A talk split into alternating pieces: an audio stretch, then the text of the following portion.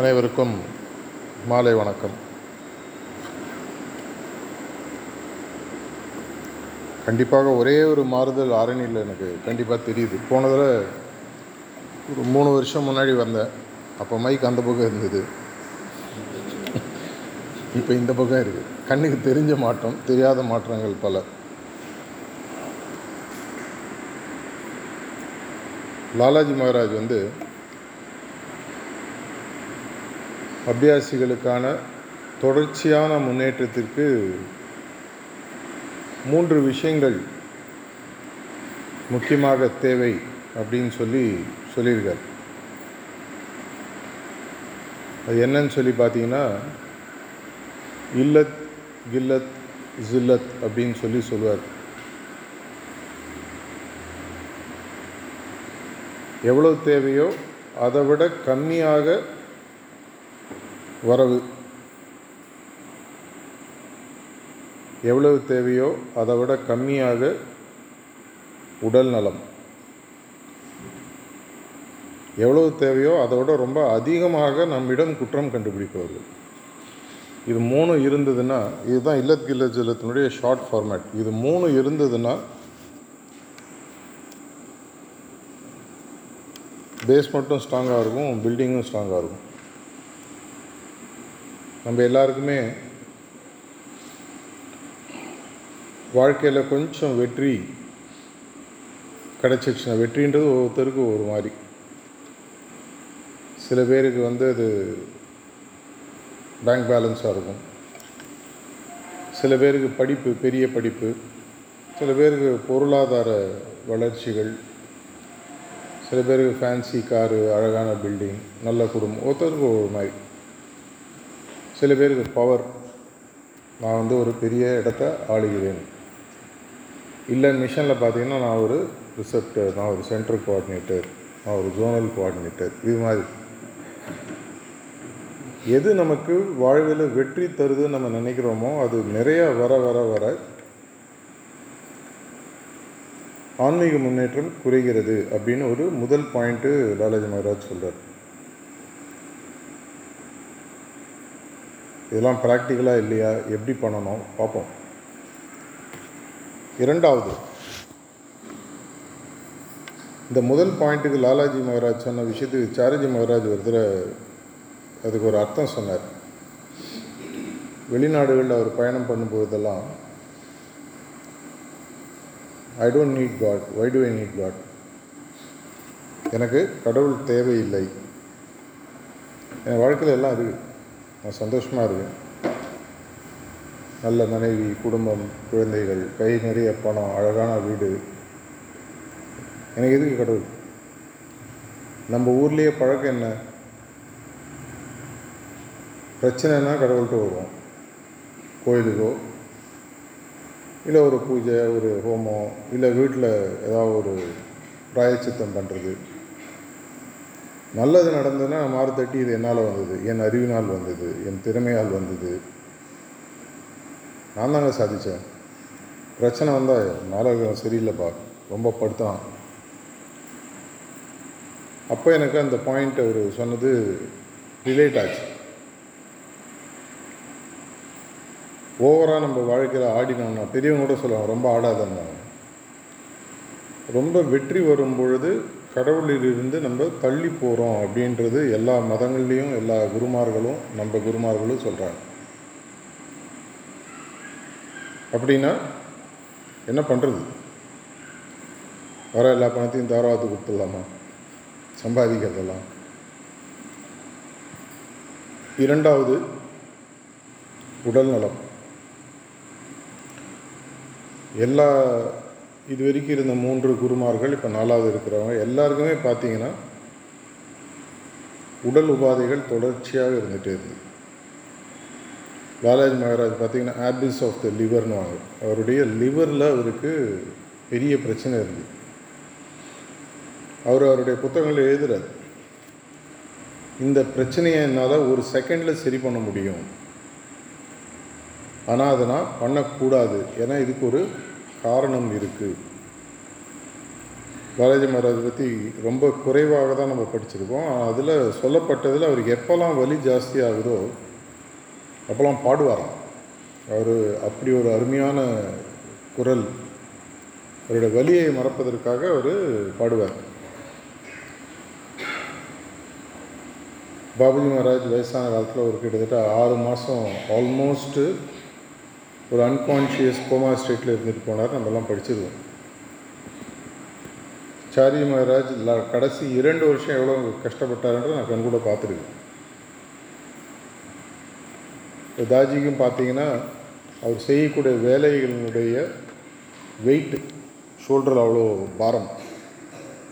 அதனால் அவருக்கு இருக்கக்கூடிய ஆக்சுவல் ஏஜோடு கொஞ்சம் வயசானவராக தெரியாதுன்னு நிறைய பேர் சொல்கிறாங்க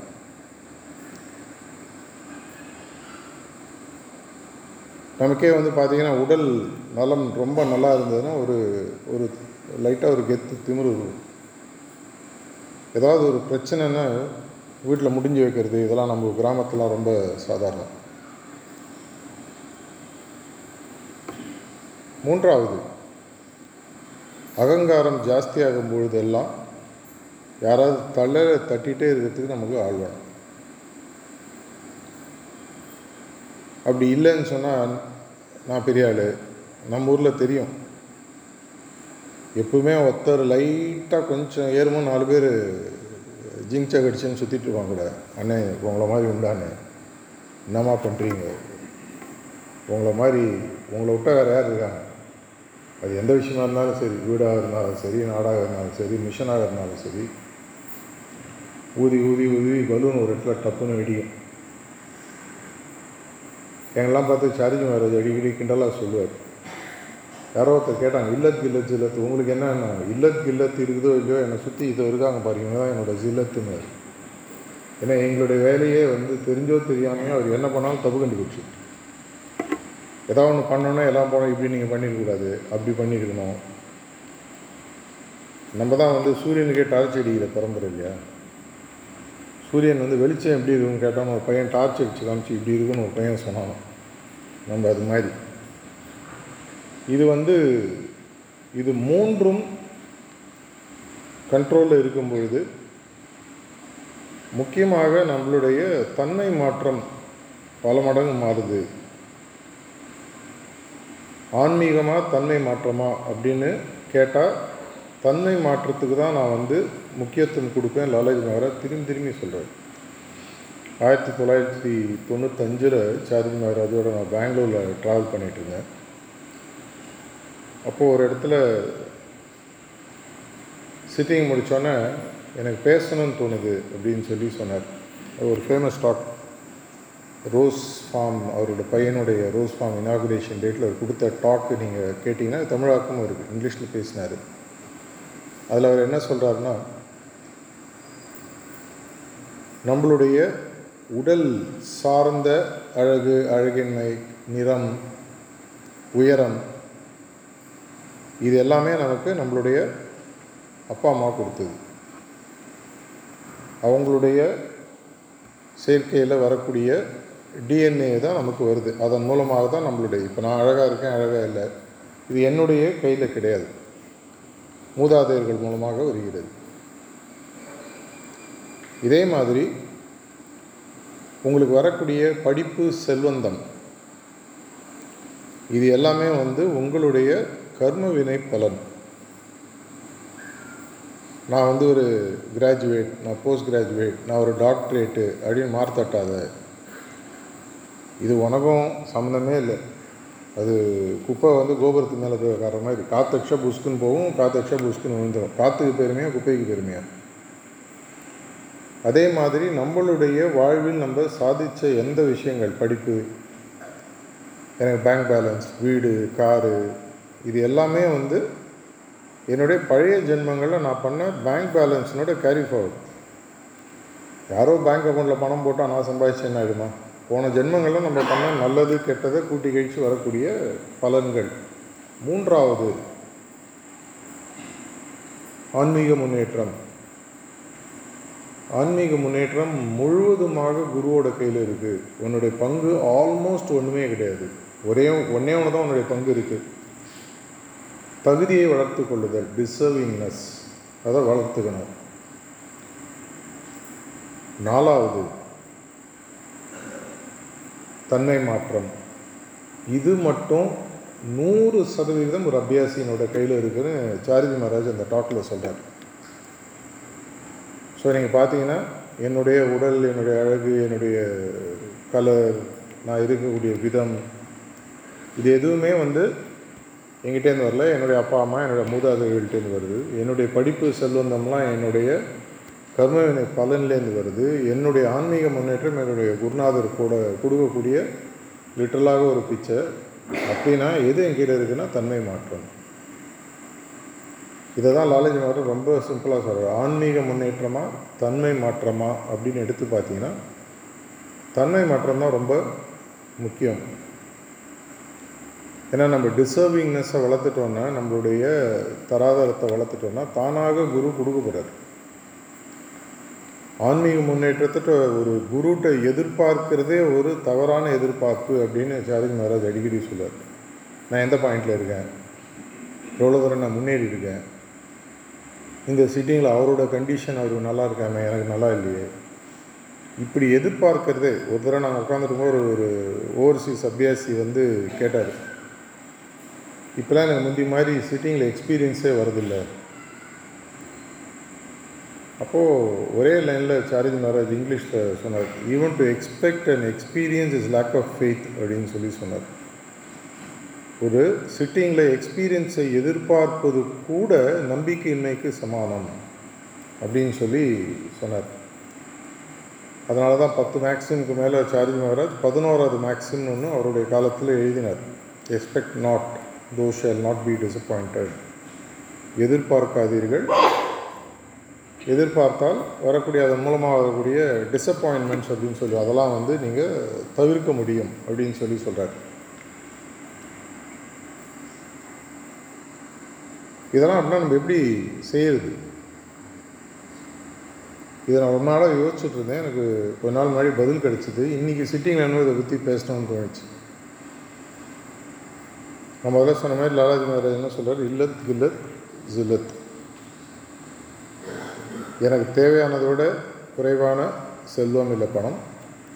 எனக்கு தேவையான ஹெல்த்து உடல்நிலை அதோட கொஞ்சம் கம்மி.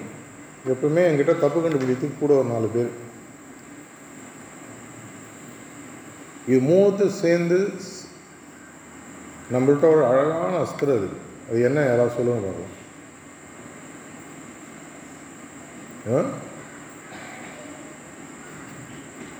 மைக்கெலாம் கொடுக்கணும் அப்படியே பேசிட்டேன் காது கேட்கு யாருக்கு தெரியலையா? பதில் சொல்லலாமா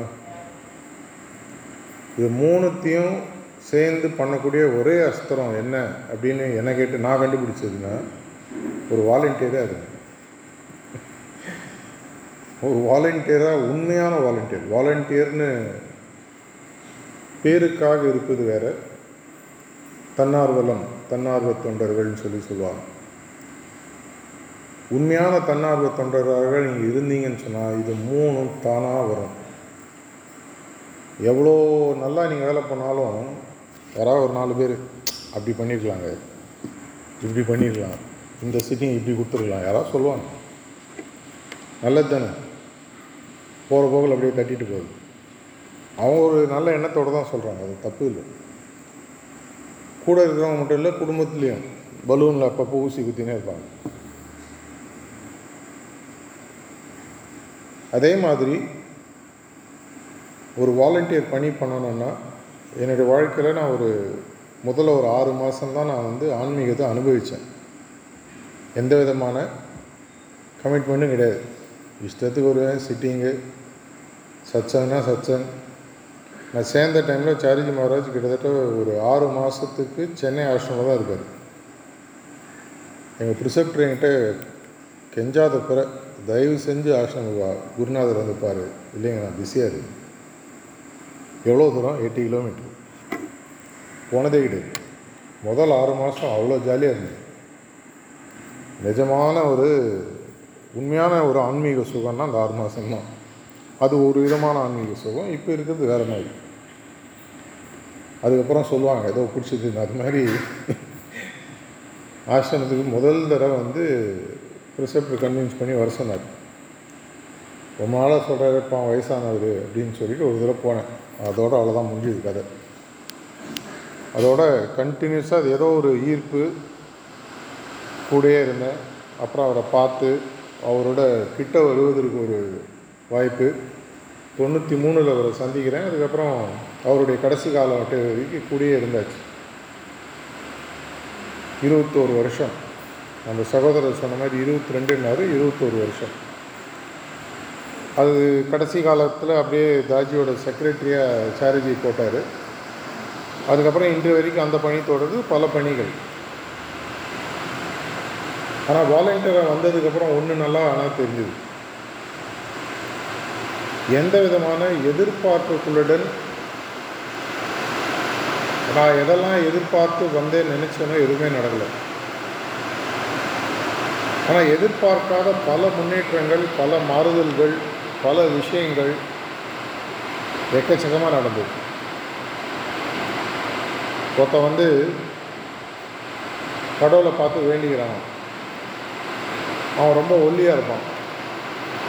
நான் எங்கள் வீட்டிலேருந்து என்னுடைய பணி செய்யக்கூடிய இடத்துக்கு நடந்து போகிற வழியில் சின்ன பாதையில் ஒரு பெரிய பாறாங்கல் அடைச்சிருக்கு. அந்த பாறாங்கல் அடைச்சிருக்கிறதுனால என்னால் போக முடியல.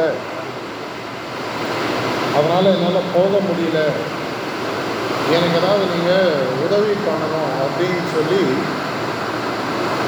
அவன் கடவுளை வேண்டிட்டான். அதுக்கு கடவுளை அவன்கிட்ட சொன்னாராம் டெய்லி ஒரு பத்து நிமிஷம் நீ இந்த பாறையை நல்லா புஷ் பண்ணு. இந்த பாறையை நல்லா ஒரு பத்து நிமிஷம் புஷ் பண்ணு. அப்புறம் நீ மாட்டு போ. டெய்லி அவன் பத்து நிமிஷம் முழு சக்தியை கொடுத்து அந்த பாறையை புஷ் பண்ணுவான். ஆறு மாதம் ஆச்சு பாறை அங்கேயே தான் இருக்குது அப்புறம் ஒரு நாளைக்கு அவன் மனசு ரொம்ப கடுப்பாகி கடவுளை கேட்குறான் நீ என்னை தள்ள சொன்ன நான் எந்த விதமான கேள்வியும் கேட்காம ஆறு மாதமாக இந்த கல்லை தள்ளியிருக்கேன். இந்த கல் நகரவே இல்லை. என்ன பிரயோஜனம்? அப்படின்னு சொல்லி கேட்குறாங்க அப்போ வந்து கடவுள் ஒரு கண்ணாடியை உருவாக்கி அவன்கிட்ட காட்டுறாங்க இந்த கல்லை நீ தள்ள ஆரம்பிக்கிறதுக்கு முன்னாடி நீ எப்படி இருந்த தெரியுமா? ஈர்க்குச்சி மாதிரி இருந்த. இப்போ நீ எப்படி இருக்க பாருன்னா கட்டுமஸ்தான் உடம்பு அவனுக்கு மாறிடுச்சு. பிரச்சனைகளையும் மாஸ்டரோட வேலைகளையும் செய்யும் பொழுது எப்படி நம்மளுடைய ஆன்மீக வளர்ச்சி ஒரு கட்டுமஸ்தான் ஷேப்புக்கு வருதுன்றது நமக்கு ஆக்சுவலாக தெரியுறதே கிடையாது. ஏன்னா வந்து உடலை வந்து பார்க்கறதுக்கு கண்ணாடி இருக்குது ஆன்மீக முன்னேற்றத்தையும் தன்மை மாற்றத்தையும் பார்ப்பதற்கு எங்கே கண்ணாடி இருக்குது சொல்லுங்கள் கூட இருக்கிறவங்க யாராவது சொன்னால் தான் உண்டு. அந்த மாதிரி மாற்றங்கள் என்னுடைய வாழ்க்கையில் நூற்றுக்கணக்கானவையே நான் பார்த்துருக்கேன். ஆனால் இந்த இல்லத்து இல்லத்து இல்லத்துபடி பார்த்தீங்கன்னா கண்டிப்பாக சம்பாதிக்கிற அளவு செலவு. ஏன்னா மிஷன் ஒர்க் பண்ணும்போது எதுவும் எதிர்பார்க்க முடியாது. எதிர்பார்த்து செய்கிறதுன்னு கிடையாது. நம்ம எல்லாருமே பார்த்தீங்கன்னா நம்மளுடைய சொந்த பணம் ஒரு ரூபாயோ ஆயிரம் ரூபாயோ ஒரு லட்சமோ இதை போட்டு தான் நம்ம வேலையெல்லாம் செய்கிறோம் ஆசிரமங்கள் உருவாவதும் சரி சென்டர் உருவாவதும் சரி எல்லாமே வந்து நம்மளுடைய சொந்த இன்ட்ரெஸ்ட்டு நம்ம பண்ணுறோம் அப்படின்னா என்ன ஆகும்? நூறுரூபா சம்பாதிக்கிறோம்னா நூற்றி அஞ்சு ரூபா செலவு வரும். வீட்டு செலவும் சேர்த்து. ஆனால் எங்கெங்கோ ஒரு ஒவ்வொரு முறையும் ஒரு ஆச்சரியம் ஒரு மிராக்கள் சொல்லலாம். நடந்துகிட்டே இருக்கிறது. அப்படின்னு சொல்லி பார்த்தீங்கன்னா எது தேவையோ கிருஷ்ண பரமாத்மா வந்து அத்தியாசங்களுக்காக ஒரு கமிட்மெண்ட் பாபுஜி மகாராஜ் சொன்னார் உண்ண உணவு உடுக்க உடை இருக்க இடம். இது மூணு வந்து ஒரு அத்தியாசிக்கு கேரண்டி அப்படின்னு சொல்லி கிருஷ்ண பரமாத்மா பாபுஜி மகாராஜி கமிட்மெண்ட் கொடுத்தாங்க. அதன்படி பார்த்தீங்கன்னா நம்மளுடைய அபியாசிகளுக்கு உண்ண உணவோ உடுக்க உடையோ இருக்க இடத்துலையோ எந்த விதமான குறையும் இருக்காது. மனுஷனுக்கு மைண்டில் அவ்வளோதானே வேணும் அதுக்கு மேலே வர்றது எல்லாமே போனஸ் தான். அதே மாதிரி உடல்நிலை அப்படின்னு சொல்லி பார்த்தீங்கன்னா நிறைய நேரத்தில் வந்து நம்மளுடைய உடல்நிலையை கவனிக்கிறதுக்கு தான் நம்மளுக்கு டைம் இருக்காது வாலண்டியர் பண்ணி பண்ணும்போது.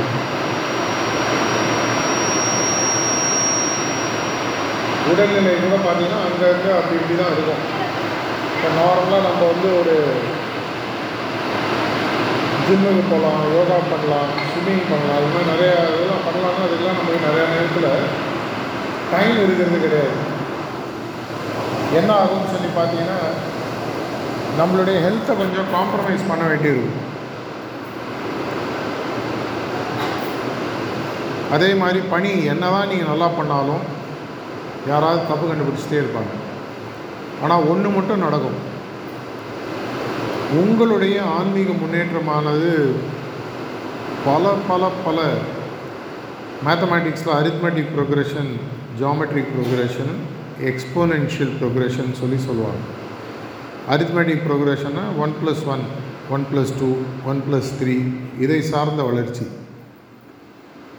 ஜாமெட்ரிக்கல் ப்ரோக்ரெஷன் பார்த்தீங்கன்னா two into two two into three two into four நம்ம பணம் ஒன்று ப்ளஸ் ஒன்று ரெண்டு ரூபாய் ரெண்டு ப்ளஸ் ஒன்று மூன்று ரூபாயாக வளர்கிறத விட இரண்டு ரெண்டு பெருக்கி ரெண்டு நாலாவது பெருக்கினா எனக்கு வேகமாக வளரும். எக்ஸ்பொனென்ஷியல் ப்ரொக்ரெஷன்னா என்ன சொல்லுவாங்க? டூ டு த பவர் ஆஃப்னு சொல்லுவாங்க. Three to the power of two to the power of த்ரீனா two into two into two அது மாதிரி. அதனுடைய வளர்ச்சி இன்னும் பெருசு. வாலண்டியர் பணி பண்ணும்போது பார்த்திங்கன்னா நம்மளுடைய ஆன்மீக முன்னேற்றம்ன்றது வந்து எக்ஸ்பொனென்ஷியல் ப்ரொக்ரெஷனாக இருக்கும். மேத்தமேட்டிக்ஸ் டென்த்து டுவெல்த்துலலாம் படிச்சிருந்தீங்கன்னா உங்களுக்கு இது தெரியும். Two raise to the power of eight two raise to the power of sixteen அப்படின்னு சொல்லி பார்த்தீங்கன்னா அதனுடைய எண்ணிக்கை எங்கேயோ இருக்குது இங்கே ரெண்டை பதினாறு முறை கூட்டுவது வேறு இரண்டை to the power of N பதினாறு பண்ணுறது வேறு. இதனுடைய உண்மையான சாராம்சம் நமக்கு புரியணும்னா நம்ம ஆக்சுவலாக இந்த மார்க்கத்தில் எதுக்கு வந்திருக்கோம் நமக்கு முதல்ல தெரியணும். முன்னேற்றம்ன்றது வந்து யாருக்கு வந்து முன்னேற்றம் உண்மையான முன்னேற்றம் புரியும்? இப்போ உதாரணத்துக்கு நீங்கள் சென்னையிலேருந்து டெல்லி போகணுன்றத முடிவோடு இருக்கீங்கன்னு சொன்னால் ஒரு கிலோமீட்டர் வேகத்தில் போனீங்கன்னா டெல்லி போய் சேர்கிறதுக்கு உங்களுக்கு மேபி ஐம்பது வருஷம் ஆகலாம். இதே ஒரு நூறு கிலோமீட்டர் வேகத்தில் போனீங்கன்னா மேபி ஒரு அறுபது எழுபது நாளில் போய் சேரலாம். இதே நீங்கள் ஃப்ளைட்டில் ஏறி ஆயிரத்தி இரநூறு கிலோமீட்டர் ஆயிரத்தி முந்நூறு கிலோமீட்டர் ஸ்பீடில் போனீங்கன்னா மேபி ஒரு டூ டூ அண்ட் ஹாஃப் ஹவர்ஸில் போய் இறங்கிடலாம். அது எப்போ நமக்கு புரியும்? நம்ம போக வேண்டிய குறிக்கோள் தெளிவாக இருக்கும்போது புரியும். அதே மாதிரி நமக்கு குருநாதர் கொடுக்கக்கூடிய முன்னேற்றமானது நம்மளுடைய குறிக்கோள் தெளிவாக இருந்ததுன்னா சார்ஜி மகாராஜ் எப்பவுமே சொல்லுவார் நூறு பேர் இருந்தாங்கன்னா நூற்றி பத்து குறிக்கோள்கள் இருக்கும் அப்படின்வார் இப்போ இந்த ரூம்லேயே எல்லாருக்கும் ஒரு சின்ன பேப்பரை கொடுத்து ஒரு பேனாவை கொடுத்து நீங்கள் எதுக்காக சஹஜ் மார்க்கில் இருக்கீங்கன்ட்டு எது சொன்னால் வாங்கி படித்து பாருங்கள் என்றைக்கா ஃப்ரீயாக இருந்தால் ஒவ்வொருத்தரும் ஒரு மாதிரி இருக்கும். ரெண்டு பேருது ஒன்றாக இருக்கவே இருக்காது. இருந்தாலும் மேக்ஸிமில் பாபுஜி மகாராஜ் என்ன சொல்கிறாரு ஃபிக்ஸ் தி கோல் அஸ் த ஹையஸ்ட்டுன்றார் ஆனால் ஹையஸ்ட் என்னன்னு அவர் சொல்லலை. அதை நம்மள்கிட்ட விட்டார்.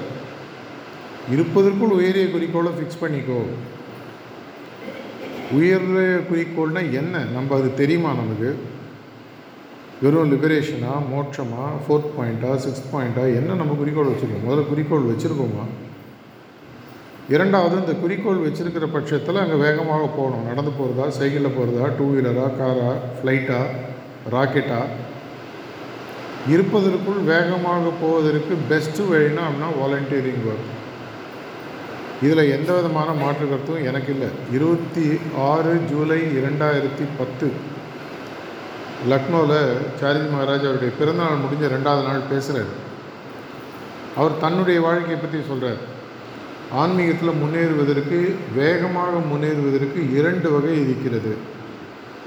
ஒன்று வந்து மாஸ்டர் மேலே அதீத அன்பு. இரண்டாவது மாஸ்டருடைய பணி. அவருடைய தன்னடக்கத்தை பாருங்கள் அவர் சொல்கிறாரு எனக்கு மாஸ்டர் மேலே அதீத அன்பு செலுத்தக்கூடிய தகுதி இருக்கான்னு எனக்கு தெரியாது. அதனால் நான் இரண்டாவது பாதையை எடுத்துட்டேன் அப்படின்னு சொல்லி இந்த பேஜில் சொல்கிறாரு அதனுடைய தமிழாக்கம் நம்மளுடைய புக்ஸ்லலாம் கூட இருக்குது ஒரு குருநாதர் சொல்கிறார் என்னால் என்னுடைய குருநாதரை அந்த அளவுக்கு அன்பு செலுத்த முடியுமான்னு தெரில அதனால் அந்த அன்புக்கு ஈக்குவலாக அவருடைய பணியை செய்வதை நான் சூஸ் பண்ணேன். தொடங்கிய பிரச்சனைக்கு வரும் இன்றைக்கு ஒரு நேச்சர் இயற்கைன்றது வந்து ஒரு பெரிய ஒரு ஜன்னலை திறந்து விட்டுருக்கு. இது ஜன்னல் வந்து அபியாசிகள் மட்டும் திறக்கப்படலை. ஆன்மீக ஆசை இருக்கக்கூடிய அனைவருக்கும் இது திறக்கப்பட்டிருக்கு.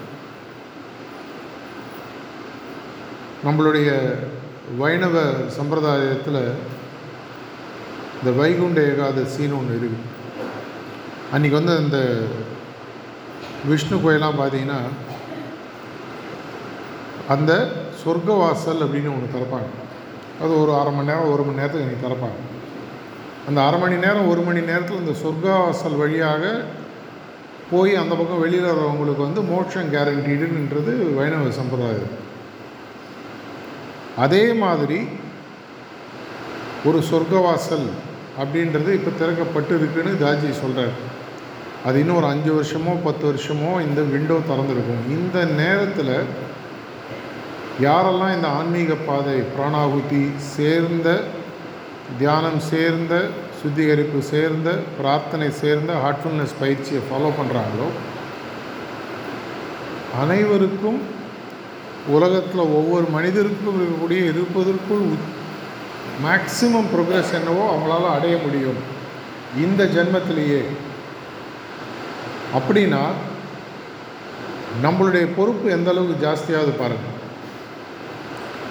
இந்தியாவில் இருக்கக்கூடிய பல கண்டுபிடிப்புகள் ஐநூறு ஆயிரம் வருஷம் முன்னாடி இந்த பல கண்டுபிடிப்புகள் இன்றைக்கி இல்லை. தன்வந்திரி அப்படின்னு இந்த ஆயுர்வேதத்தை எழுதினவர் முதல் முதலாக அவர் கண்டுபிடிச்ச மருந்துகளில் இன்றைக்கி முந்நூறு மருந்துகள் கூட இல்லைன்னு சொல்லி சொல்லுவாங்க. மற்றதெல்லாம் போயிடுத்து எங்கே போயிடுத்துன்னா ஒவ்வொரு மருத்துவரும் தனக்கு வரக்கூடிய சிஷ்ய பிள்ளைக்கு தனக்கு தெரிஞ்சதோட ஒரு பத்து சதவீதம் கம்மியாக தான் சொல்லி தருவாங்க. ஏன்னா இவன் என்னோட ஓவர்டேக் பண்ணிவிடுவான் அதே மாதிரி தான் நம்மளுடைய குருமார்கள் பல விஷயங்களில் நம்மளை ஃபுல்லாக சொல்லிக் கொடுக்காம இவன் எனக்கு காம்படிஷனாக வந்துடுவான் இவன் என்னை தாண்டி போயிடுவான். அப்படின்னு சொல்லி கம்மியாக சொல்லி கம்மியாக சொல்லி கம்மியாக சொல்லி கடைசியில் என்ன ஆயிடுச்சு? இன்றைக்கி ஒன்றுமே இல்லை. இப்போ உதாரணத்துக்கு நீங்கள் ஆசனாஸ்லாம் பண்ணுறீங்க ஒரிஜினலாக பார்த்தீங்கன்னா கிட்டத்தட்ட எண்பத்தி நாலாயிரம் ஆசனாவன்மோ இருந்ததாக சொல்கிறாங்க பதஞ்சலி அந்த கோடு முதல்ல எழுதின போது இன்றைக்கி தெரிஞ்ச ஆசனாஸ்ன்னு பார்த்தீங்கன்னா அறநூறு எழுநூறு தான். ஆனால் மற்ற ஆசனாஸ்லாம் ஒரு பீரியட் ஆஃப் டைம் என்னாச்சு? எனக்கு தெரிஞ்சதை நான் கொஞ்சம் தான் அவருக்கு சொல்லுவேன். அவருக்கு தெரிஞ்சதை அவர் கம்மியாக சொல்லுவார். அப்படியே வரும்போது கடைசியில் அந்த கழுதை தேஞ்சு கட்டெரும்பாச்சுன்ற மாதிரி ஆயிடுது. அதே மாதிரி ஒரு நிலைமை இந்த உலகத்திற்கு வரக்கூடாது. அப்படின்னா இந்த சகஜ மார்க்கம் ஹார்ட்ஃபுல்னஸ் என்ற இந்த ஒரு விஷயத்தை எவ்வளோ பேருக்கு என்னால் சொல்ல முடியுமோ? ராமானுஜருடைய குருநாதர் மோட்ச மந்திரத்தை அவர் காதில் சொல்கிறாராம் இந்த மோட்ச மந்திரத்தை நீ வந்து யாருக்கும் சொல்லக்கூடாது. நீ சொன்னனா நீ வந்து குரு துரோகம் செஞ்சவனா ஆயிடுவேன்னு சொல்லி சொல்கிறாராம் அவர் சொல்லி முடித்த ரெண்டாவது நிமிஷம் கோபுரத்து மேலே ஏறி கத்தி வந்து அந்த கோபு அந்த மோட்ச மந்திரத்தை உலகத்துக்கு சொல்லி கொடுக்குறாராம். இப்போ குருநாதர் கேட்குறாரு இப்போ தானே உனக்கு சொன்னேன் யாருக்கும் சொல்லக்கூடாதுன்னு நான் ஒரு ஆள் வந்து அவதிப்பட்டால் பரவாயில்ல லட்சக்கணக்கான பேர் இதனால் மோட்சம் அடைஞ்சாங்கன்னா இதை விட வேறு என்ன வேணும்? அந்த மாதிரி சிந்திக்கிறவங்களும் இருக்காங்க. இல்லைங்க சகஜ மார்க்கம் ஆன்மீகம்லாம் எனக்கு மட்டும் நான்லாம் பகுதி வீடு எடுத்து விடலாம் சொல்ல மாட்டேன் அப்படின்னு இருக்கிறவங்களும் இருக்காங்க. அதில் எந்த டைப்பு நீங்கள் நீங்கள் தான் முடிவு பண்ணி நான் யார்ட்டையும் தப்பு கண்டுபிடிக்க விரும்பலை யார்ட்டையும் எதிர்பார்ப்புகளும் எனக்கு கிடையாது. ஆனால் இப்போ இருக்கக்கூடிய காலகட்டத்தில் தாஜி நம்மளுடைய குருநாதர் என்ன சொல்கிறாருன்னா எந்த அளவுக்கு வேகமாக ஒரு பொருள் இருக்குன்னு தெரிஞ்சால் தான் அந்த பொருளை மற்றவங்க வாங்குவாங்க. நம்ம ஒரு புடவை கடைக்கு போயிட்டு ஆரணி வந்து நெய்வதற்கு ஃபேமஸ்ஸு நல்லா இருந்தால் ஒரு நாலு பேர்கிட்ட சொல்லுவோம். நல்லா இல்லைனாலும் நாலு பேர்கிட்ட சொல்லுவோம். அதையே நம்ம ஆன்மீகத்துக்கு ஏன் செய்வதில்லை அப்படின்ற கேள்வி எனக்கு எப்பவுமே வருது. இது எனக்கு ஒரு வந்து இன்று வரைக்கும் முழுசாக பதில் கிடைக்காத ஒரு டாபிக் இருந்தாலும் மீண்டும் மீண்டும் அந்த ஒரு அறைகூவல் எதற்காகன்னா இப்போ அட்லீஸ்ட் இந்த புதுசாக ஒரு கட்டமைப்பை இப்போ உருவாக்கியிருக்கார். ரீஜனல் ஃபெசிலிட்டேட்டர் அப்படின்ட்டு இந்தியாவில் இருபத்தோரு பேரை கொண்டிருக்காரு தமிழ்நாட்டுக்கு எனக்கு அந்த பொறுப்பை கொடுத்துருக்காரு. இது பதவி இல்லை இது ஒரு பொறுப்பு. என்ன பொறுப்பு? என்னால் எந்த அளவுக்கு முடியுமோ அந்த அளவுக்கு ஃபங்க்ஷனரிஸையும் வாலண்டியர்ஸையும் இன்ஸ்பயர் பண்ணி மோட்டிவேட் பண்ணி அவங்கள அதுக்கு தேவையான திட்டங்களை கொடுத்து அதுக்கு என்னென்னலாம் வசதிகள் செய்ய முடியுமோ செய்ய கொடுத்து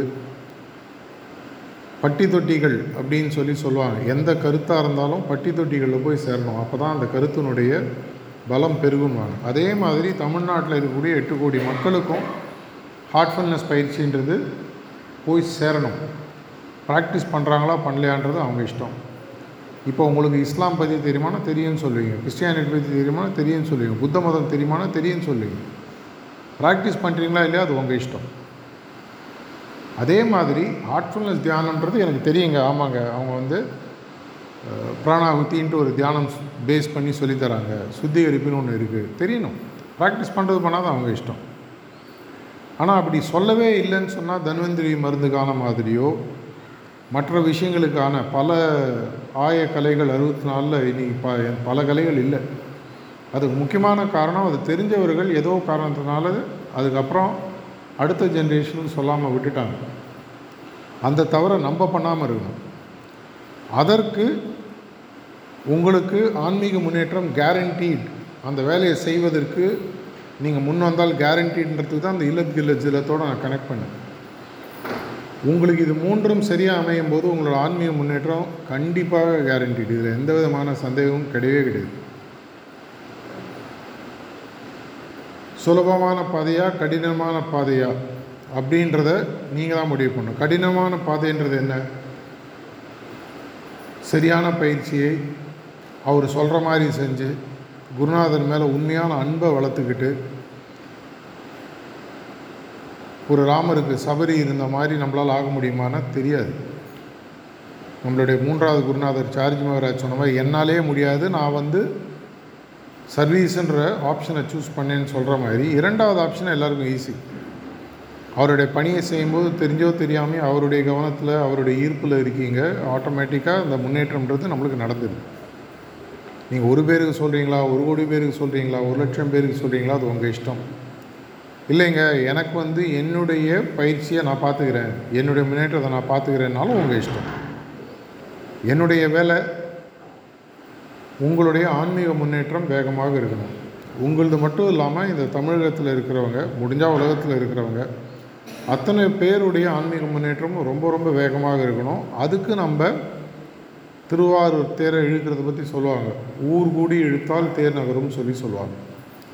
ஒரு ஆளால் தனியாக பல விஷயங்களை சாதிக்க முடியாது. ஆனால் பல பேர் சேர்ந்து செய்யும்போது சாதாரணமாக நடந்துடும் அந்த மாதிரி இந்த பணியில் எல்லாரும் சேர்ந்து ஒன்றாக கைகோர்த்து இப்போ இதுவரைக்கும் சாதிச்சதோட இன்னும் பெருசாக இந்த நல்ல விஷயத்தை இன்னும் பல பேர்கிட்ட சொல்லணும். இதற்கு உங்களுடைய முழு ஒத்துழைப்பும் உங்களுடைய ஆதரவும் உங்கள் சப்போர்ட்டும் வேணும் அப்படின்ற ஒரு அன்பு கலந்த ஒரு ரெக்வெஸ்ட்டோடு என்னுடைய டாக் நான் இதோட முடிச்சுக்கிறேன். நன்றி வணக்கம்.